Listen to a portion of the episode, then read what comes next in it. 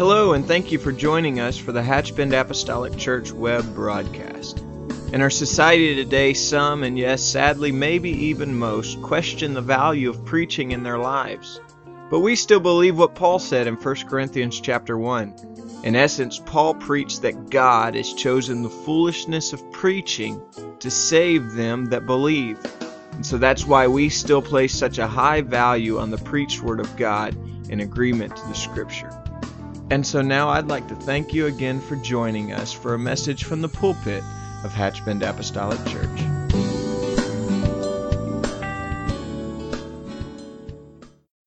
If you will turn with me to uh, Judges chapter 16 and verse 21. Tonight, if you don't have your Bibles, you just have to believe that I'm telling you the truth. because the screens are not, they're down. Judges 16 and chapter verse 21. The Bible says, But the Philistines took him and put out his eyes and brought him down to Gaza and bound him with fetters of brass, and he did grind in the, in the prison house. Tonight, if we will join me in prayer tonight, I'm going to talk to us for a few minutes about taking back what the enemy has taken from us. Let us pray. Lord, I ask you to touch and anoint, us, anoint me tonight. Lord, I ask you to minister through me tonight, Lord Jesus, as I speak these words, Lord. I ask you to touch each one that's under the sound of my voice today. Lord Jesus, minister Lord, to them, Lord. Allow these words to be encouraging. Allow these words to be thought provoking. Lord, I ask you to touch us and anoint us tonight. In the name of Jesus, amen. You may be seated. How many people here tonight is the enemy took something from you? You've lost something to the enemy. It may be a family member, it'll be lost, or it may be time, or it may be happiness. But there's every one of us here tonight probably can look at their life and say, I've been, I've been, the enemy has took something from me. That I'm, that I'm lost. And tonight, the, the, the person I started reading about is we know the scripture is talking about Samson. Judges chapter 13, the story of Samson begins.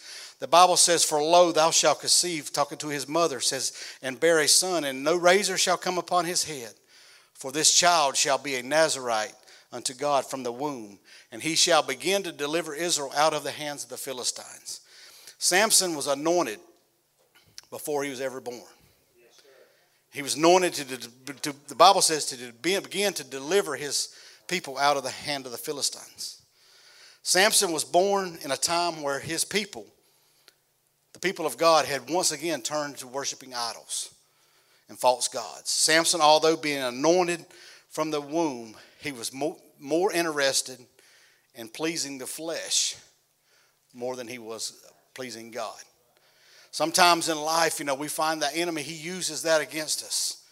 He uses sometimes the, the, the, the temptation of to uh, pleasing our flesh becomes more important to us than pleasing God. Can I tell someone today that, you know, even though he was living in fleshly pleasures of life, God still anointed him at times to do great things. If you know the story of Samson, you know, we know where he was at many times we saw where he was uh, he had highs and he had real lows in his life. And sometimes I can find myself right with Samson. I may not have battled some of the same battles that Samson did, but I can find myself sometimes uh, on the high of the highs. And then sometimes I can find myself allowing my flesh to get me down. Allow my flesh, my fleshly pleasures. But and sometimes, you know, we find ourselves being fooled by that. Because God uses us at times. And then there's times of us that we allow our flesh to get the best of us. And because then, because God uses us again, after a while, we get to a place like Samson did.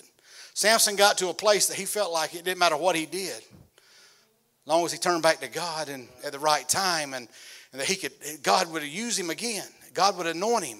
Because throughout his life, you know, we find Samson doing that. And, and also I found myself in times when God has used me, anointed me to speak a word to someone or anointed me to, to pray for someone and God healed them. And then sometimes, you know, I find myself in them fleshly times. And I'm just being, hope I ain't being too transparent here tonight, but, but I found myself in these, in these fleshly times in my life. And, And sometimes we, we take that for granted. And I've seen people in my life that, that really took that for granted too much. Because God, they would step into the church and God would just, just pour his blessings out on them. I mean, they wouldn't be in that church house 30 seconds and they'd be speaking in tongues. And then go live like the devil the rest of the week. And come back next Sunday and boom, God touches them because they're sensitive to spirit. When they really, when they turn to God, God is going to He's going to answer that. He's going to allow them to feel His touch when you're earnestly seeking Him. But people comes to a place in their life that, and that's where Samson had got to the place that he felt like he could just whatever he did, it all be good. And so that is same with us today. We can find ourselves if not careful. And I know this. I'm not even kind of off my thought here tonight, but I just feel like just sharing this. Uh, but sometimes in our life we can find ourselves drifting, and then being accepted again, and we can find ourselves not being really where God really wants us to be, not really being used where God really wants us to use be used. But tonight in Judges 16, where I began to read, or I read the scripture, that one scripture I read the Bible says, But the Philistines took him and put out his eyes and brought him down to Gaza and bound him with fetters of brass, and he did grind in the prison house. Tonight, I just want to, you know, they, Samson lost some things because he had allowed the enemy to keep so close in his life that he allowed him to times in his life that he found himself and the enemy took some things from him. The first thing tonight I want to talk about is he took his sight. The Bible says they, they put out his eyes.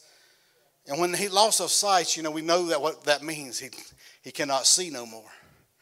But I think there's some spiritual significance about losing your sight. And I believe that's why they took his sight out first. Is because when you lost your sight, you lose your direction. And when you lose your direction, you're just wandering in anywhere in the life. I remember as a teenager getting ready to go somewhere on Friday or Saturday night, and my dad would always ask us a question Where are you going? And we said, uh, I, don't, I don't know, just go into town.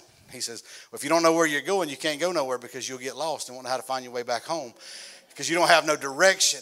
And sometimes, you know, when we lose our direction, and that's what they took his, they took his direction from him. The second thing is when he lost his, he lost his vision. And when he lost his vision, that's more than just seeing. When you lose your vision, the Bible says in Proverbs 29 and 18, he says, Where there is no vision, the people perish. But, but he that keepeth the law, happy is he. Tonight, when we lose our vision, the enemy, that's why he wants to take our, he wants to take our vision. He wants to take our future. When he takes the vision from what we see and how we see ourselves, where we see ourselves going, he takes that from us. He has us crippled. He has us to a place that we cannot be used of God because we can't see where God, what God can do in us. You know, I'm, I'm my worst, and I'm probably, and you are too, you're probably your worst enemy. Because you know, you say, well, I, I know where I'm at and I know what I've done in my life, and how could God use me? Why would God want to use me for some of the things I've done? And so when we lose our vision, and we lose our direction, the enemy, that's why he takes our sight. The next thing is he when he takes your sight is you have to become dependent on someone to lead you. You have to be dependent on something on the outside, someone on the outside to lead and direct you every day, every, every day of your life. And so when you lose your direction and you lose your vision and you're dependent on something else besides yourself to guide you, that's where the enemy wants you. He wants you to be guided by the influences in your life. He wants you to be guided by the outside influences in your life. the second thing is he disables you from being able to fight the battle because you can't see. They knew that if they took Samson's eyes, he could not see who he was fighting and he could not see to fight the battle. And that's why the enemy he attacks our sight. He takes our, he takes that from us because he knows if he takes our takes our sight, we cannot see how to fight this battle. We lose that vision. We don't know how to, we, won't, we don't do what God has called us to do. We're just wandering around in this world, aimlessly just wandering around. And that's where so many, I believe, so many Christians are today. They're just wandering because the enemy has took their sight. They took their vision in their, in their direction. The second thing they took is they took his freedom. The Bible says they bound him with feathers. And so many times in life, you know, that's what the enemy, he, when he binds us, they bound him and they brought him down to the very place. If you read back in Scripture, you go back a couple, just a chapter or a few verses earlier, we find where Samson in Gaza, they carry him bound back to Gaza because in Gaza was a place that Samson showed his strength. He shouldered the gatepost and carried them out of the city of Gaza.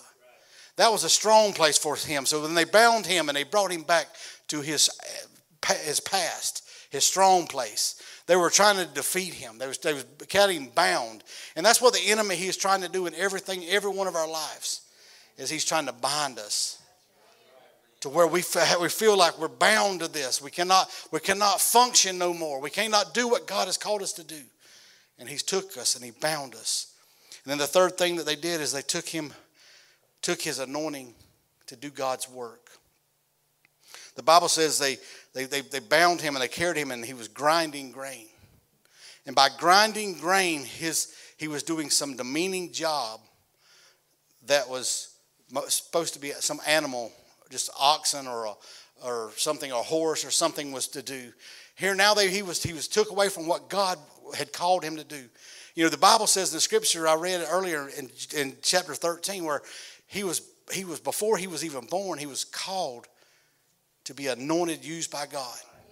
Now we find Samson. We find Samson, his, his freedom has been took away. Now he is anointed to do God's work.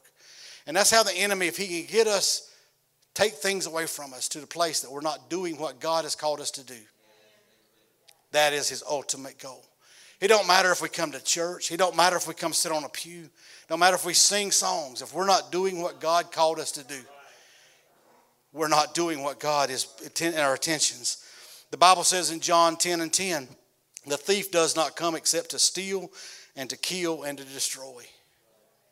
And that's what he comes for. The enemy, if he comes in your house, he's coming for one of them three things. And, he, and but Jesus says in the same scripture, Jesus says, I, "But I came that may have you may have life, and that you may have that more abundantly." And so today we have a, prescription for what the enemy's got. We have something that comes into our life. We have Jesus. When he comes into our life, he can take care of that. He can take care of our life. And and and today I wanted to I don't jump to a different story, but in 1 Samuel chapter 30, in verse 1, the Bible says, And it came to pass when David and his men were come to Ziklag, and on the third day that the Amalekites had invaded the south and Ziklag and smitten, smitten Ziklag and burned it with fire and had taken the women captive that were therein, and slew not any, either great or small, but carried them away and went on their way. So David and his men came to the city, and beheld, it was burned with fire, and their wives and their sons and their daughters were taken captive. Then David and his people were that were with him lifted up their voices and wept until they had no more power to weep. Here, David, the king, he was a leader in battle. Here he was in a bad place. Because we're here while he was off fighting one battle that he thought was important, the thought, where he thought that leading his men to. The Bible says the enemy came in into, into, the, into the home front, came into their camp, and has burnt their city, burnt their homes, and took their wives and their children, took them from them. David was in a bad place because if you read the next scripture after I quit reading, you know, the people was talking about stoning him. They were just singing his praises, but now they were talking about stoning him because he took. But you know, David had lost just as much as they had lost. He had lost his wife, he lost his children. So here David was mourning just like they were. But David, the Bible says in verse 7, I think it is, that David encouraged himself. And sometimes when we, we cannot, we, we, we get overwhelmed Sometimes we have to be like David. We have to encourage ourselves. Because everything around us may feel like it's falling apart. Everything around us may feel like it's doom and gloom in our life. But sometimes we just got to encourage ourselves with God. I mean, I'm not saying we need to do it on our own because we cannot do anything on our own. We got to allow God to encourage us. We got to allow His presence to encourage us. And, and that's what David did. David allowed God to encourage him. And the Bible says in verse 8, says, And David inquired at the Lord, saying, Shall I pursue after this troop? Shall I overtake them? And he answered unto him, He says, Pursue, for thou shalt surely overtake them, and without fail recover all. And so to hear what David was saying is he was asking a question. He was asking the Lord a question. He says, I don't know what to do, Lord. Have anybody ever been there before? Been in a place where everything seems like it's going wrong and you just don't know what to do. And here, here he was telling him, he says, and he was inquiring of the Lord, what do I need to do? Do I need to go follow, chase after them? Do I need to go try to get them back? God told him to pursue and that he surely would overtake the enemy and reclaim all that was lost. Too many times, the body of Christ, as a, as a body of Christ, we're in retreat mode, in reaction to the enemy, reacting to the enemy. But we need to be more in a pursue and overtake mode. We need to be more than just sitting back and waiting for things to fall in our lap. We need to stop waiting for things to, in our life to just fall into place. And sometimes in our life, you know, I think we need to be pursuing things. We need to be on the offensive side of things. It's been a few years ago, but I was playing football in high school, and, and I played on the offense and defensive line. And but at times in my life, and when, when there was one one week we were scheduled to play this team, and, and the coach and, the, and during that team he says, "Now this is supposed to be the best defensive tackle in the state of Florida." And he says, he says, so he says, he gave me all these steps on what to do to take him. And so the, the first play of the very first of that game, here I'm lining up, was supposed to be the best guy in the state of Florida. And big guy, he was a lot bigger than I was. And, and so uh, here I was, I was not going to let him make a tackle. I lined up and I thought about it. So it was a pass play, and so I, I got in my best stance and, and waited for him to hit me. And when he hit me, he knocked me about 10 yards flat on my back. So I got up the next play and I was like, that didn't work. I couldn't wait for him to come to me, so I had to go to him. And so the next play, I, I tried a different approach, and I and I met him at bit of contact, and and, so, and and it worked a little bit better. Not maybe perfect, but it worked a little bit better. And and so the one thing I learned in that lesson is, you cannot wait for the enemy. You can't just sit back and wait. He was going to knock you flat of your back every time. We got to be invading his territory. We got to be going towards him, be on the offensive side. Instead of living with a mindset of self preservation, we should be invading the enemy's territory.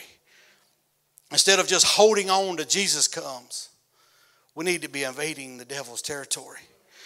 It's completely a different way of thinking in life than sometimes we, we feel like. Sometimes we just want to come to church and get re- refreshed. But we need to be invading his territory. We need to be not allowing him to come keep taking our people. Keep taking the ones that sit on the pews beside us. We need to be invading some of his places and be inviting people. We need to be praying and putting going into battle. And, and you say, How do you invade the enemy's territory? We do it on our knees. We go to prayer and fasting, and we need to get more than just, just a patty cake prayer. We need to be really pushing forward. I feel like to invade the ter- enemy's territory because he's playing for keeps. He's playing for keeps. Jesus is always, he was always taking territory. You know, if you read the ministry of Jesus throughout the New Testament, we, Jesus didn't sit in one place. His ministry wasn't in this big cathedral, big church house, and everybody came to see Jesus. Jesus was walking through the country. Jesus was going into the cities. He was going to where the, the demon possessed was. He was walking in the dirty streets. He was going to, to them and taking the message to them. Today I'm saying God is, so we, he was our example. So we must be, we need to be carrying this gospel to the people. God calls us to invade and have an impact. He says in Matthew 28 and verse 18, and Jesus came and spake unto them, saying, All power is given unto you, unto me in heaven and in earth. He's given us the power. We got the power to overcome the enemy. And he said in verse 19, he says, Go ye therefore, teach all nations, baptizing them in the name of the Father and of the Son and of the Holy Ghost, teaching them to observe all things whatsoever I have commanded you. And lo, I am with you always, even into the end of the world. Amen. He's with us. He's going with us. We're not going to have to go by ourselves to battle this. We've got him in our in our army. He's going with us. We don't need to wait around to, to for something to happen and then to react to that. Don't wait until I get out of this situation in my life or when things gets better or when we get having a better church. I feel like we need to be we, sometimes we have to we have to make things happen. Rather our actions should be making the enemy react to us. Every morning when we get up our prayer should be what am I how can I take this to the enemy? Who can I take from the enemy this today, in this 12 hours or this day at the job, wherever I'm at today? What can I do to give the devil a black eye? What can I do? I'm not going to sit back and allow him to come back. And that's where I've got into my life. I'm not going to just sit back anymore. I'm not sitting back. I'm taking this battle to him. We are in a battle to see people restored. Restored in their lives and to made whole in the presence of Jesus. But we have to be an intentional about doing that. We got to be an intentional about doing what we need to do. Know that Jesus has given you a purpose. He's given you power and authority and the influence of the Holy Spirit to see lives be changed. He's given us the power. And so we must we need to be using that power. We need to be expanding our horizons of possibilities and what God can do through us. You know, we can't do nothing with our, with our, with our fleshly abilities, but what God can do through us. And that's what I pray every day. My prayer is God, use me some way today that I can be used, that I can change someone's life. Our goals every day should be to take back that that has been taken from us. Throughout the years around this church, and I've seen people come and go, and I've seen things happen and I've seen the enemy drift, draw, draw people away. And I'm ready to see some of them people come back. I'm ready to see some of them people come back. I'm ready to see some of these loved ones, some of these people that's backslid. I'm ready to see them come back to these pews. I feel that we are in a season in the future, in the near future, I feel like we're in a season of restoration. And if it is the heart of God to bring restoration to our lives and to all those around us. That is, that's why Jesus came. That's why he put on the earthly body, is to see people restored. Jesus came to give us life and give it to us more, more full. When God restores, he does nothing halfway. He fills us all the way up. He cleans us completely. God is wanting to bring forth a fullness of His glory in our lives. As we get in alignment with His truth, we begin to see the manifestation of His promises in our lives. When we align ourselves with Him, we can see them promises come forth. Samson could have lived out the rest of his life in captivity. Here he was, he was bound. He could live that the rest of his life, but he wasn't willing to just stand by and wallow in what he, have, could, he, what he could have been. Here he knew he had messed up. He'd allowed the enemy to get in too close in his life. But Samson come to a place. I don't know how long a time it took, but I, Samson finally came to a place in his mind and his life that he wasn't going to wallow in what he could have been. In Judges 16 and 27, he says, Now the house was full of men and women, and all the lords of the Philistines were there, and there were upon the, the roof about 3,000 men and women that beheld while Samson made sport. And Samson called unto the Lord and said, O Lord God, remember me. I pray thee and strengthen me. I pray thee once, this only this once. And O God, that I may be at once avenged for the Philistines from my two eyes. And Samson took hold of the two middle pillars upon which the house stood, in which he was borne up, and of the one with the right hand and the other with his left. And Samson said, Let me die with the Philistines. And he bowed himself with all his might, and the house fell upon the lords and upon all the people that were with therein. So the dead which he slew at his death were more than they that which he slew in his life. He was, he was willing, he was not willing to sit around no longer. He was at all costs willing to do whatever it took to take back what they had stole from him. His prayer was, Let me avenge for my eyes what the enemy took from me. He didn't matter to Samson then. He knew he was going. He knew he what the his destiny was fitting to be. But he didn't matter the cost. He was willing to give it all to take back what the, the enemy had took from him. No matter what it was, God is here today. Whatever the enemy has took from you today, I feel like God is here today to restore you to where you deserve to be. You don't have to leave this place the same. God is move, can move on you and change you.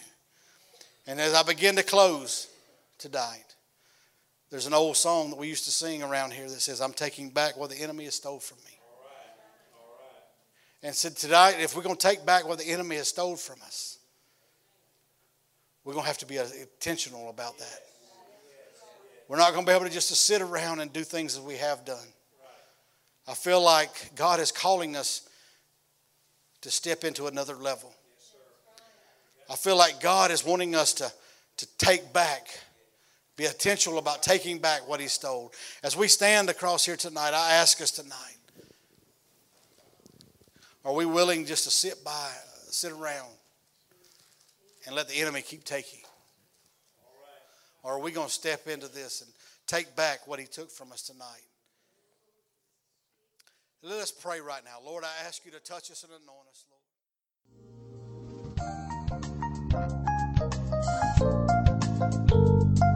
This message has been brought to you today by the Media Ministry of Hatchbend Apostolic Church.